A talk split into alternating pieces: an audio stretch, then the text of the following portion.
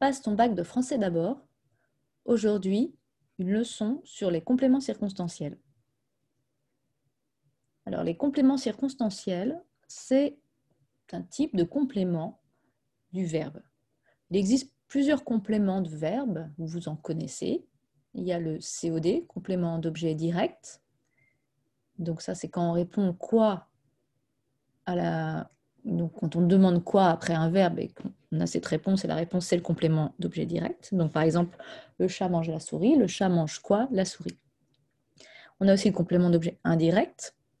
Quand on pose la question qui, alors euh, je donne un cadeau à mon ami. Je donne un cadeau à qui? À mon ami. Là, on a à la fois un complément d'objet indirect, puisque l'objet, là, mon ami, est séparé du verbe par un petit mot qui est à, à mon ami, et ce petit mot, c'est une préposition, donc c'est indirect. À la différence du complément d'objet direct, où il n'y avait rien entre le complément et le verbe. Le chat mange la souris, il n'y a pas de petit mot, il n'y a pas de préposition entre mange et la souris. Et on peut remarquer que dans je donne euh, un cadeau à mon ami, on a aussi un COD. Je donne quoi? Un cadeau. À qui? À mon ami. C'est bien que ce complément d'objet indirect, on peut aussi l'appeler complément d'objet second. Alors, les compléments circonstanciels, c'est un autre type de complément. Ils sont aussi attachés au verbe, au verbe conjugué de la phrase, vous pouvez consulter le podcast, l'audio sur, sur les verbes, les modes de verbes, les modes de verbes conjugués et non conjugués pour comprendre qu'est-ce qu'un verbe conjugué, si jamais vous avez un doute, bien sûr. Et donc ces compléments circonstanciels, ils servent à donner une précision sur l'action décrite par le verbe. Cette précision, elle peut être de plein de types différents. Il peut s'agir d'une précision sur le temps, sur le lieu, sur la manière, sur la conséquence, sur la cause. Enfin, il y en a beaucoup, beaucoup, beaucoup. Alors, exemple, une précision sur, un, sur, euh, sur le temps, je viendrai quand je serai prêt. Quand je serai prêt et complément circonstanciel de temps. On a aussi je j'avance lentement. je parle lentement, moi, en l'occurrence, mais euh, lentement, c'est un complément circonstanciel de manière. Vous repérez assez facilement, en général, le complément circonstanciel de lieu. Quand on dit euh, viens ici, ici, complément circonstanciel de lieu. Donc, vous comprenez qu'en fait, le complément circonstanciel, c'est euh, un mot ou une suite de mots qui va donner une précision sur l'action du verbe. Maintenant, ce qui est difficile parfois, c'est de distinguer entre différents types de compléments circonstanciels. Il y en a qui se, ressemblent un petit peu, comme par exemple le complément circonstanciel de, but euh, et celui de conséquence. Euh, si je dis euh, je mange de la soupe pour grandir, pour grandir, c'est le but.